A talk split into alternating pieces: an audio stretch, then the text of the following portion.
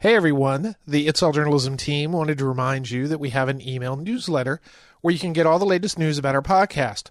Go to our website, itsalljournalism.com, and follow the link to subscribe. Thanks and enjoy the episode.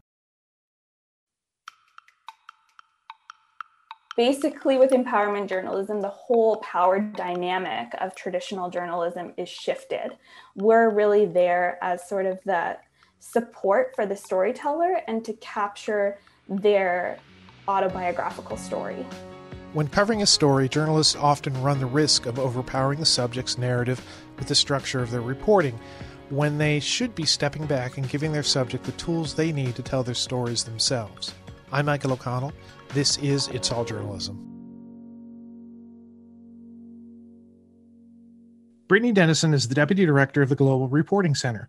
The center has recently produced a documentary series for PBS NewsHour called Turning Points, which uses the empowerment journalism model. Britney's here to talk to us about that series and to explain exactly what is empowerment journalism. Welcome to the podcast, Britney. Thanks so much.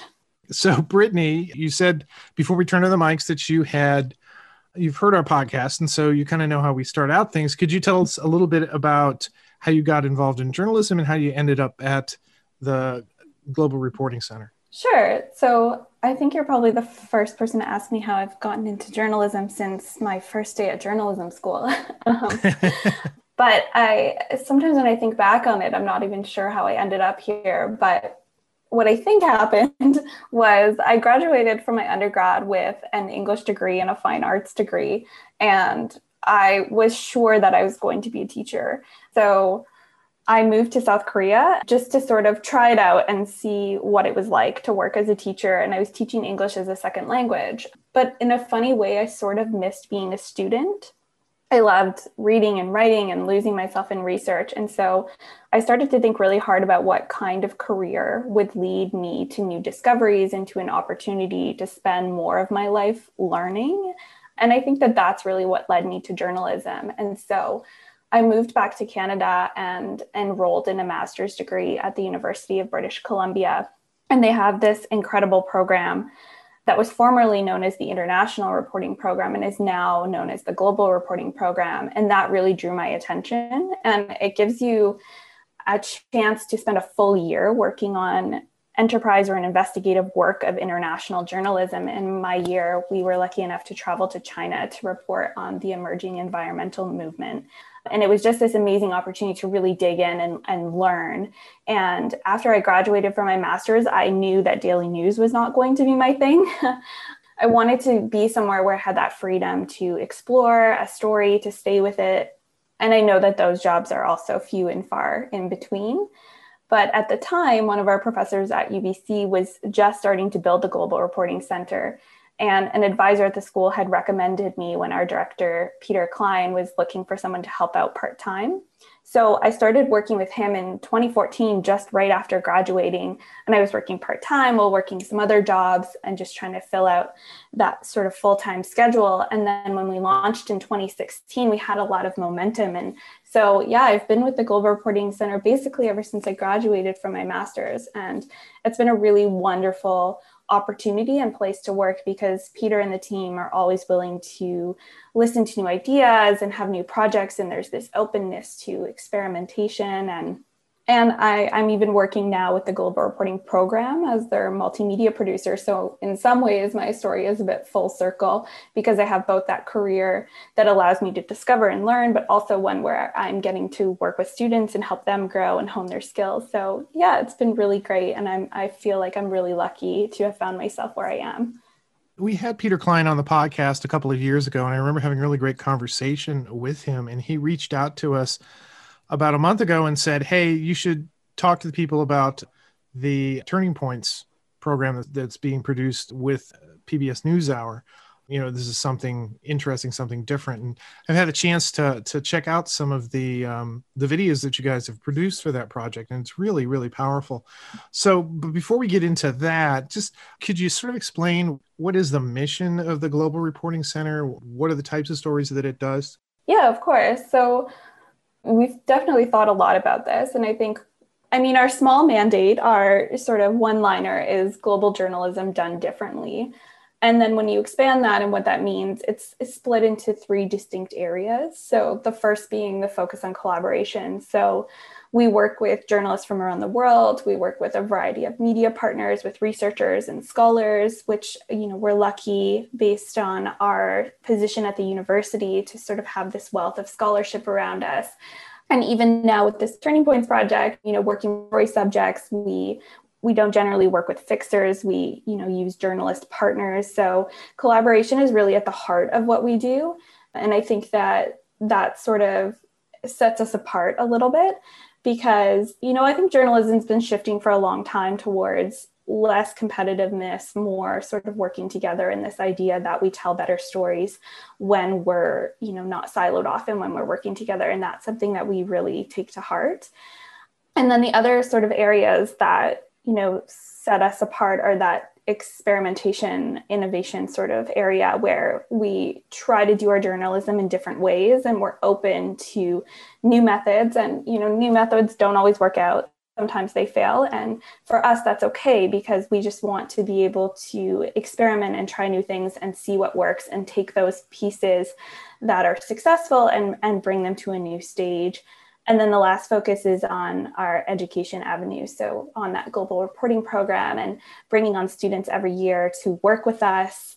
When we have big projects in production like Turning Points, we like to give students opportunities to work on those projects in meaningful ways and allow them in on the production process so that they really get that experience when they're going out into the world. They have these pieces that, you know, they can point to and say that they've worked on.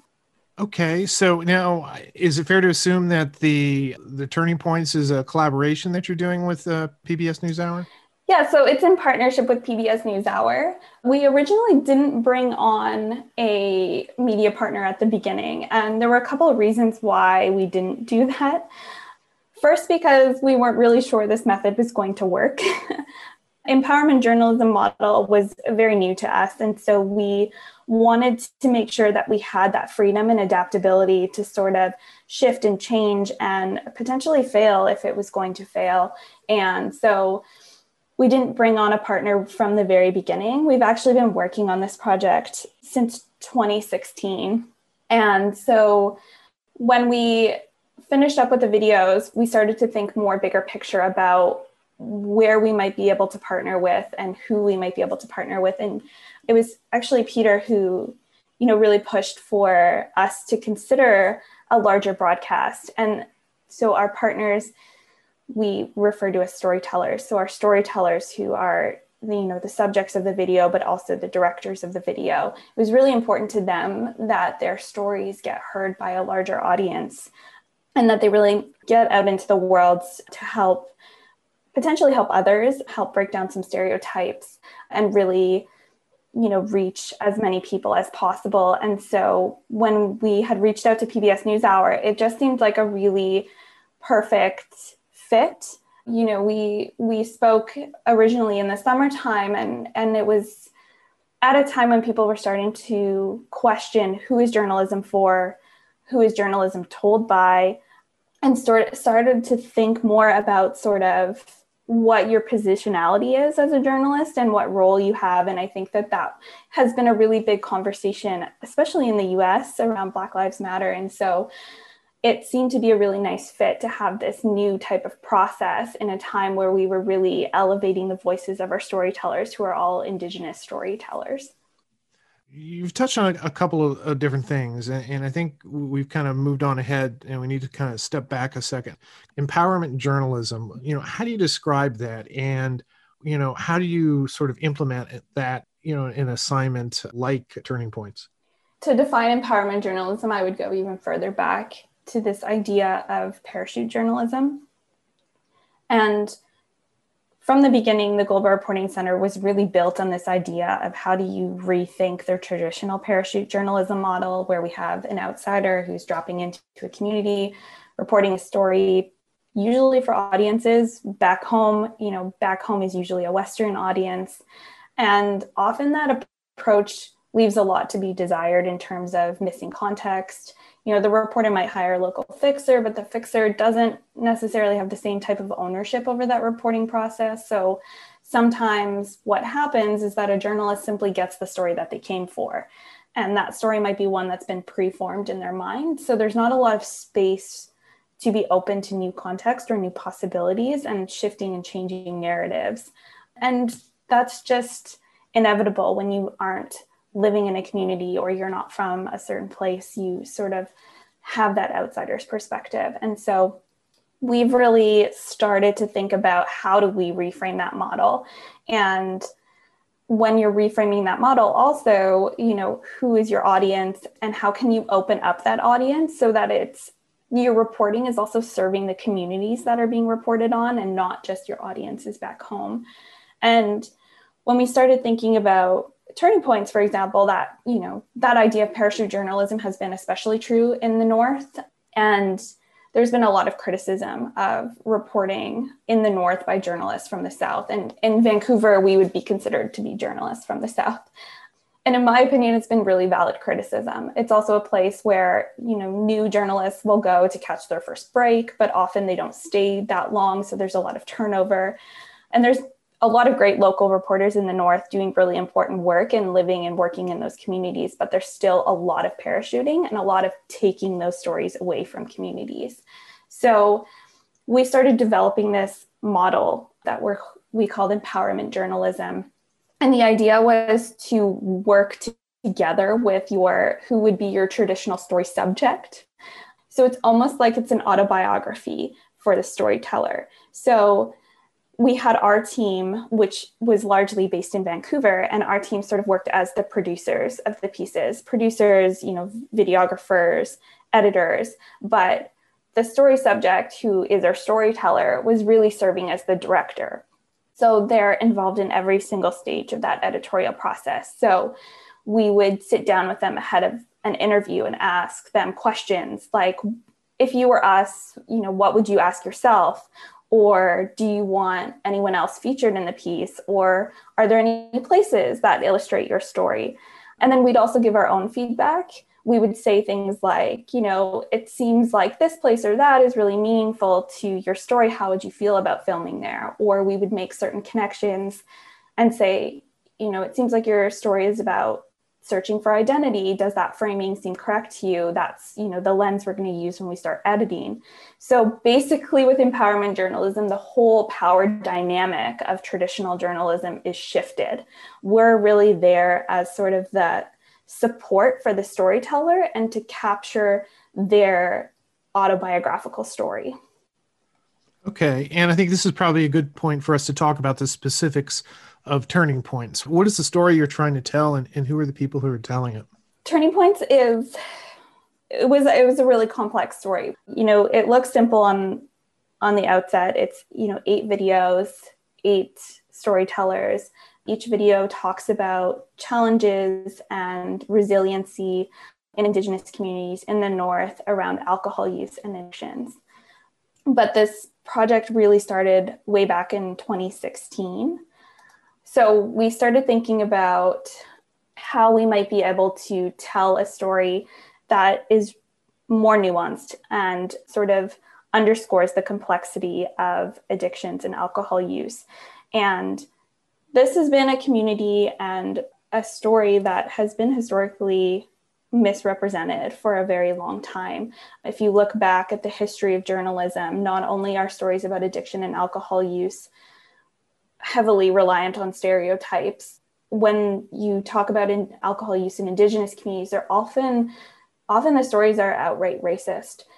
And they also, you know, miss context, they miss sort of the historical traumas that exist in these communities that have led to the challenges that they face. And so that was something that we thought about in terms of representation in the media and how we might be able to change that. And so for us, the empowerment journalism model really fit with this type of narrative because they're the ones with the lived experience. They're the ones who are the most capable of telling their own story.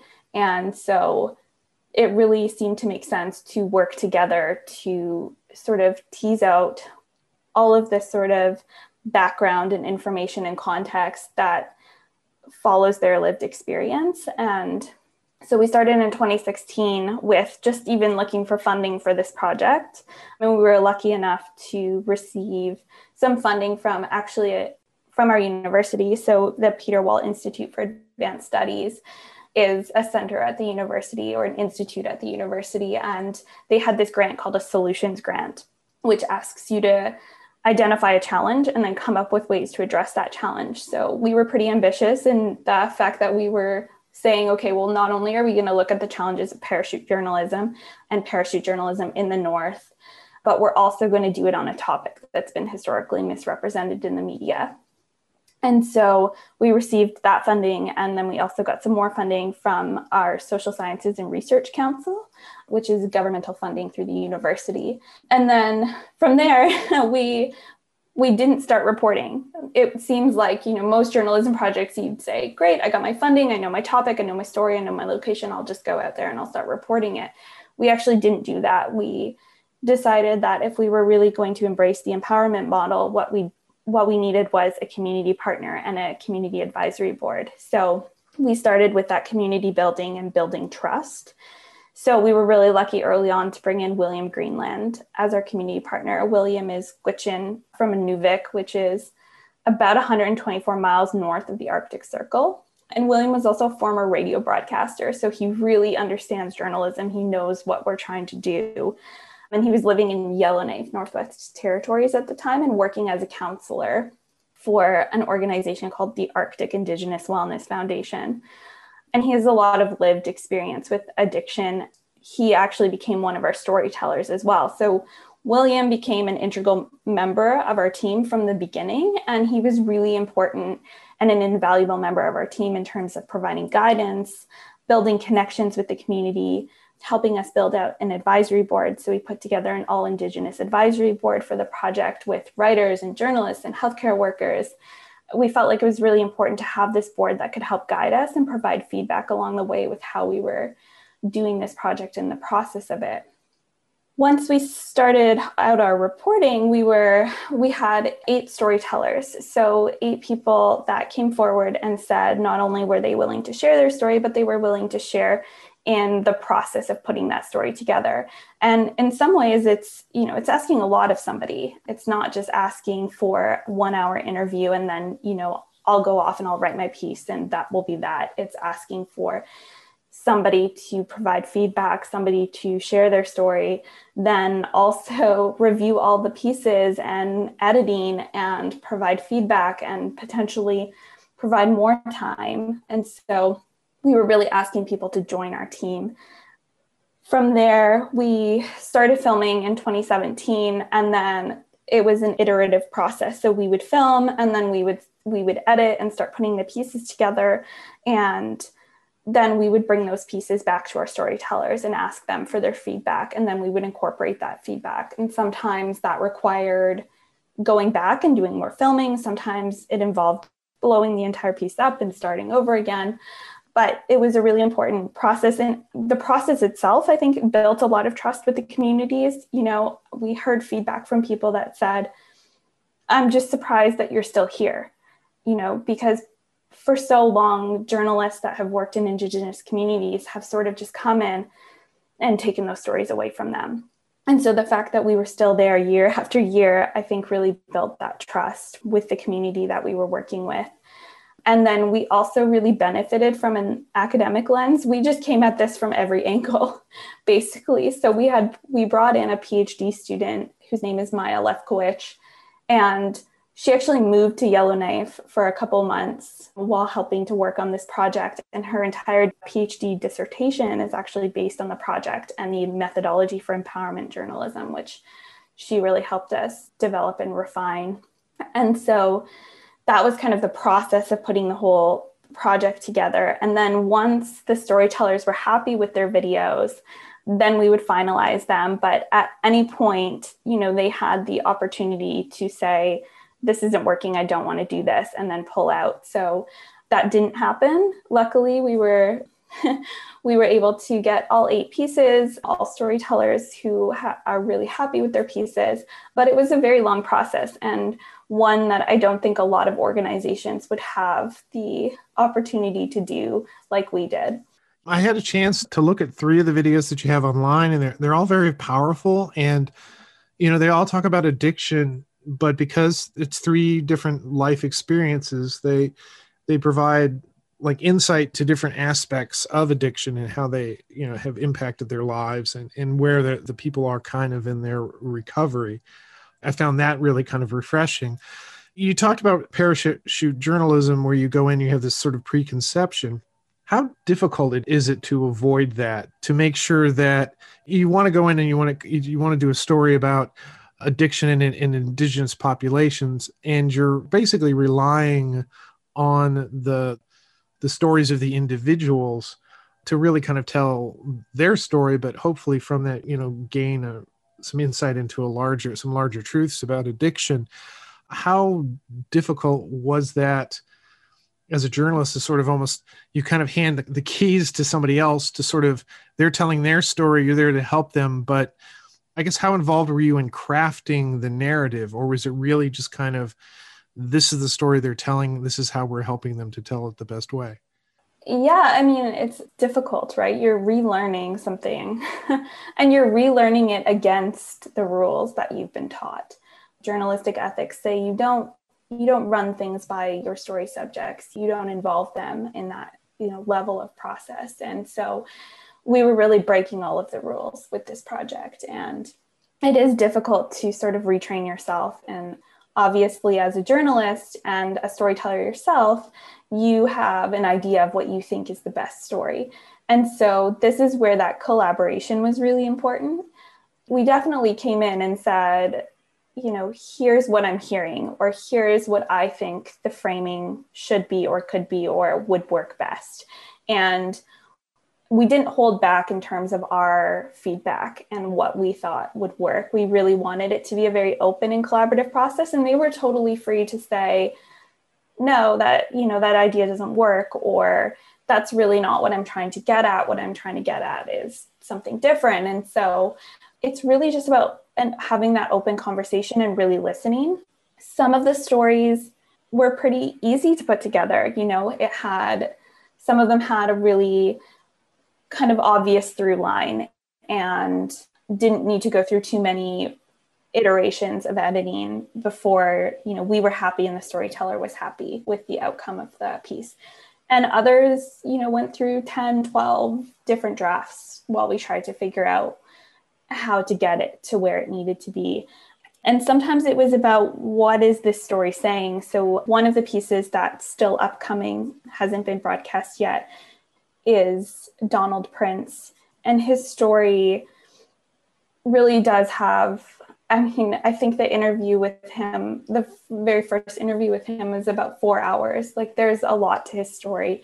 And so, trying to figure out what elements went into the story was sort of what led to all of those iterations and all those drafts was every element tells a different story and so what what is the piece that we're trying to put together and sometimes it meant that we put it together and it didn't work and we had to figure out why and what was the purpose and who is the audience. And so we would have those questions with our storytellers. Those are you know conversations that you have with your editor and with you know people who are focused on your social media or your audience building. But we were having those conversations with our storytellers instead saying you know well who who does this reach? You know are you are you trying to reach you know young people? Are you trying to share stories about lived experiences that are going to resonate with certain people so for donald for example he has a long history of addiction and being in and out of prison.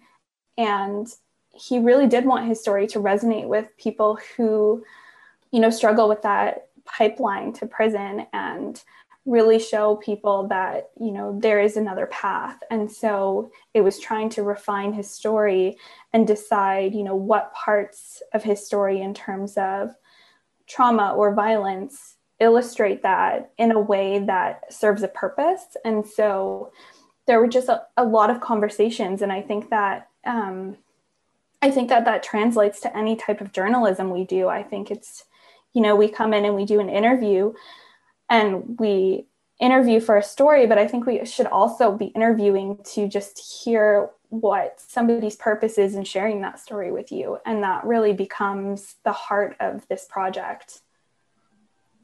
Yeah, the, the three stories that I saw, you know, they, they, they obviously they're all about addiction, um, and you know the, the the individual's roles and their identity in in the the native culture, you know, varies with their own personal life experience, but they, they're there's a lot of nuance in these. And what i like about it this presentation is it's non-judgmental. And then it's also not it's not like heavily you know you're not advocating for something. You're not you know pushing a particular agenda or idea. You're just having these people tell their stories. This is their life experience. And the power of their words and their experience and sharing their own story is the thing that, that connects with the viewer. And i think that's that's a really powerful connection uh, to make in in, in journalism. Uh, and, and sadly we don't we don't get that as much as we could. I think that that you guys benefit from that just because of the structure of it, the the personal narrative aspect of it, uh, and also your kind of hands off um, sort of production.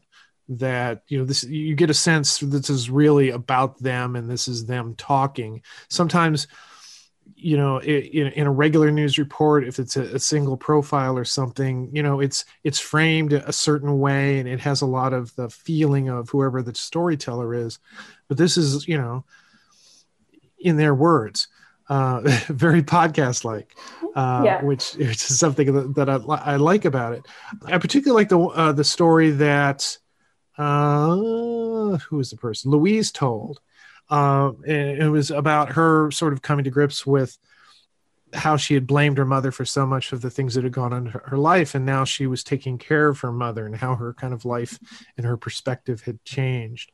I thought that was really powerful. And the fact that you have another one you have um, devin who's who's a young adult you know i guess just finished just finished university. You know he's still early in his life and has still have a, a, lot of life to live and has has had so many lessons learned already. Um, so by putting these all these pieces together you kind of tell the bigger story. So i'm definitely looking forward to the the other ones in there. Uh, what i wonder is you know i think you kind of said that i mean you clearly said that this took a long time.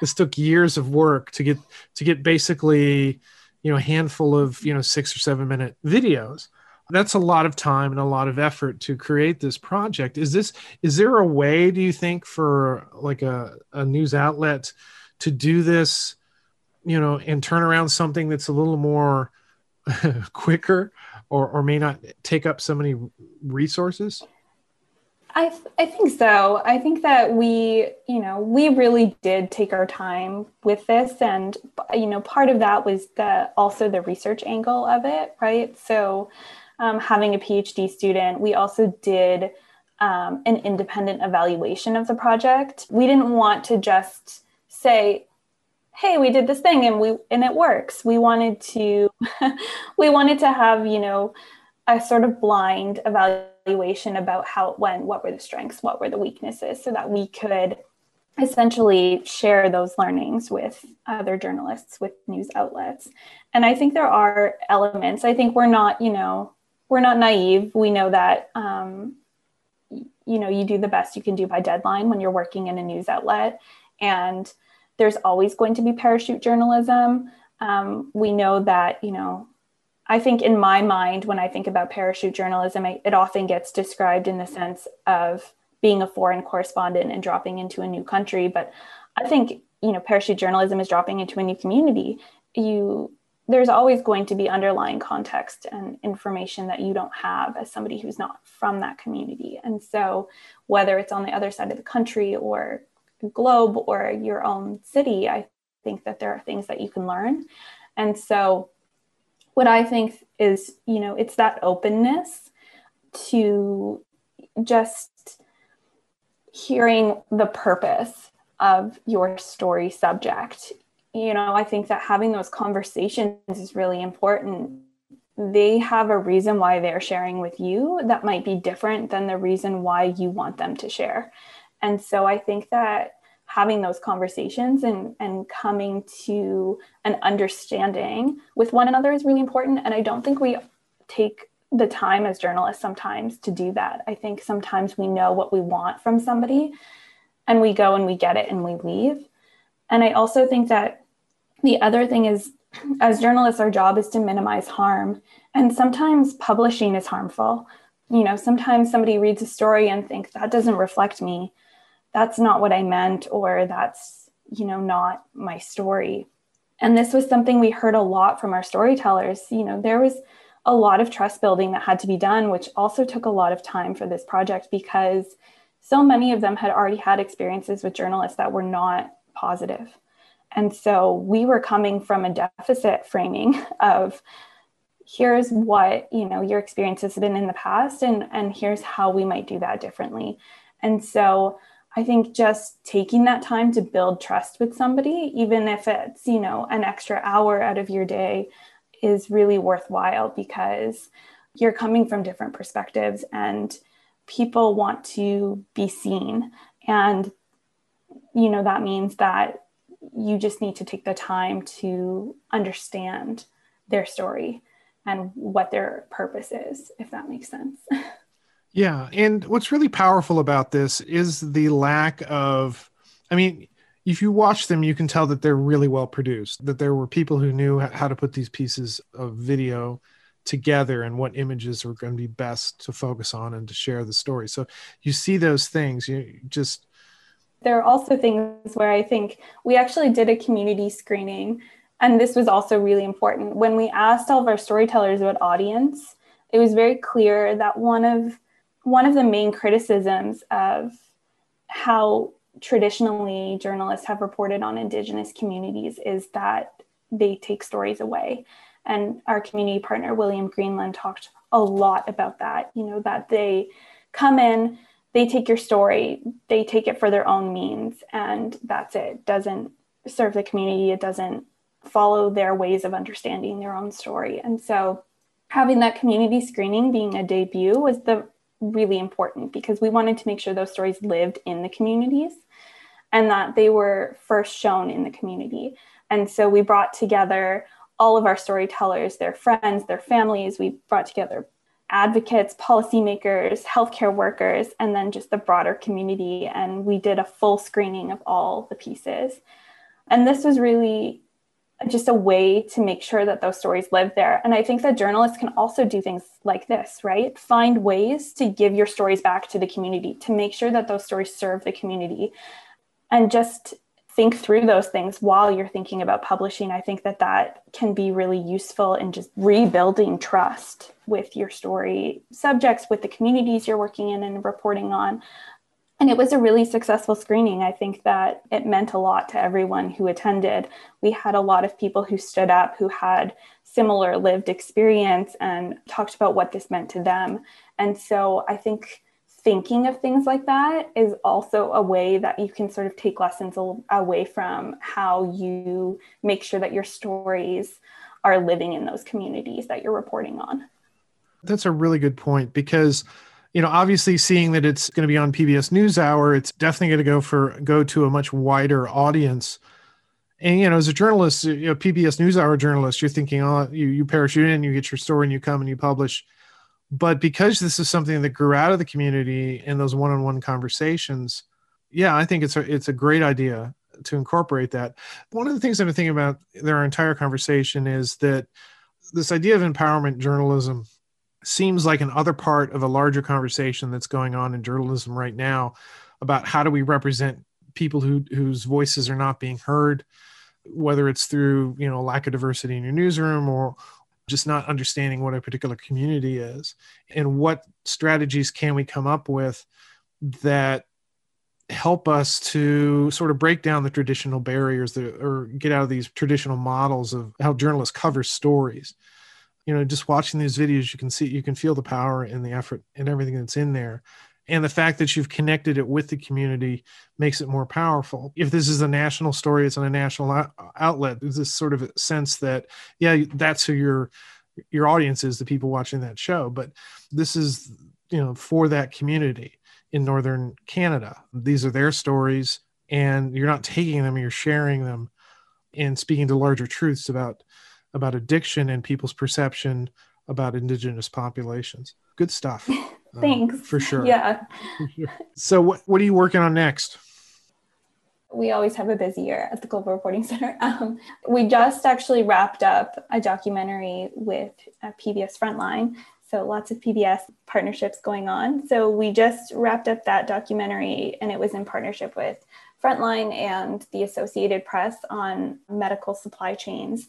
So we're still doing a bit more reporting around that. That was, you know, a full documentary, but there was also a series of AP stories. And so we're still doing a bit more reporting around the medical supply chains. And we have a project coming out this month on. We actually re- received a, a leak of documents, financial documents about offshore assets from Jersey Island. And so we have a big investigation coming out this month on that. So there's yeah, lots going on. We have our student program that runs for the academic year. So we have projects coming out about global education, which is really interesting. It's an interesting time to think about education and the promise of education. And then we have, you know, projects coming out about land grabs. So there's a lot going on, a lot of different projects, um, some investigative, some enterprise. And again, just, you know, those are sort of longer term projects, give us lots of space and time for experimenting, for collaborating, for finding new methods. So exciting stuff. people can can view these videos online and we'll share the, the link to it and also at, i guess at pbs newshour is there a place where people can go to get resources about empowerment journalism yes so uh, one of the things we did in the four years we were working on this project was that we also wrote an academic paper it's more featurey than academic given our backgrounds, but our research manager, Maya, she was the first author of this paper, and then Peter and I contributed. And so it gives a sense of you know what empowerment journalism is and what lessons that we learned from working on this project. So there's a paper that people can read if they're interested in the process. And then maya's dissertation is forthcoming. So you know there will be some more sort of on the research side that's coming out, um, hopefully in the next year or so, about empowerment journalism as we continue to learn and hone this method. Britney, thanks for coming in and talking about this. I encourage people to check out the videos. Empowerment journalism is something that I think more people need to be looking into and thinking about. Thanks for coming on the podcast. Thank you so much for having me. Appreciate it. You've been listening to It's All Journalism, a weekly podcast about the people who make the news. You can find out more about us and download past episodes at itsalljournalism.com. While you're visiting our website, why not sign up for the It's All Journalism newsletter? You'll get all the latest info about our podcast, including episode notes and news about live events and upcoming interviews. Go to itsalljournalism.com to subscribe. It takes a lot of people to create an episode of It's All Journalism. Nicole Grisco produced this episode, Amber Healy wrote our web content, Nick Dupre wrote our theme music, Emilia Brust helped with our booking, Nicholas Hunter provided a web assist, and I'm your host, Michael O'Connell. Thanks for listening.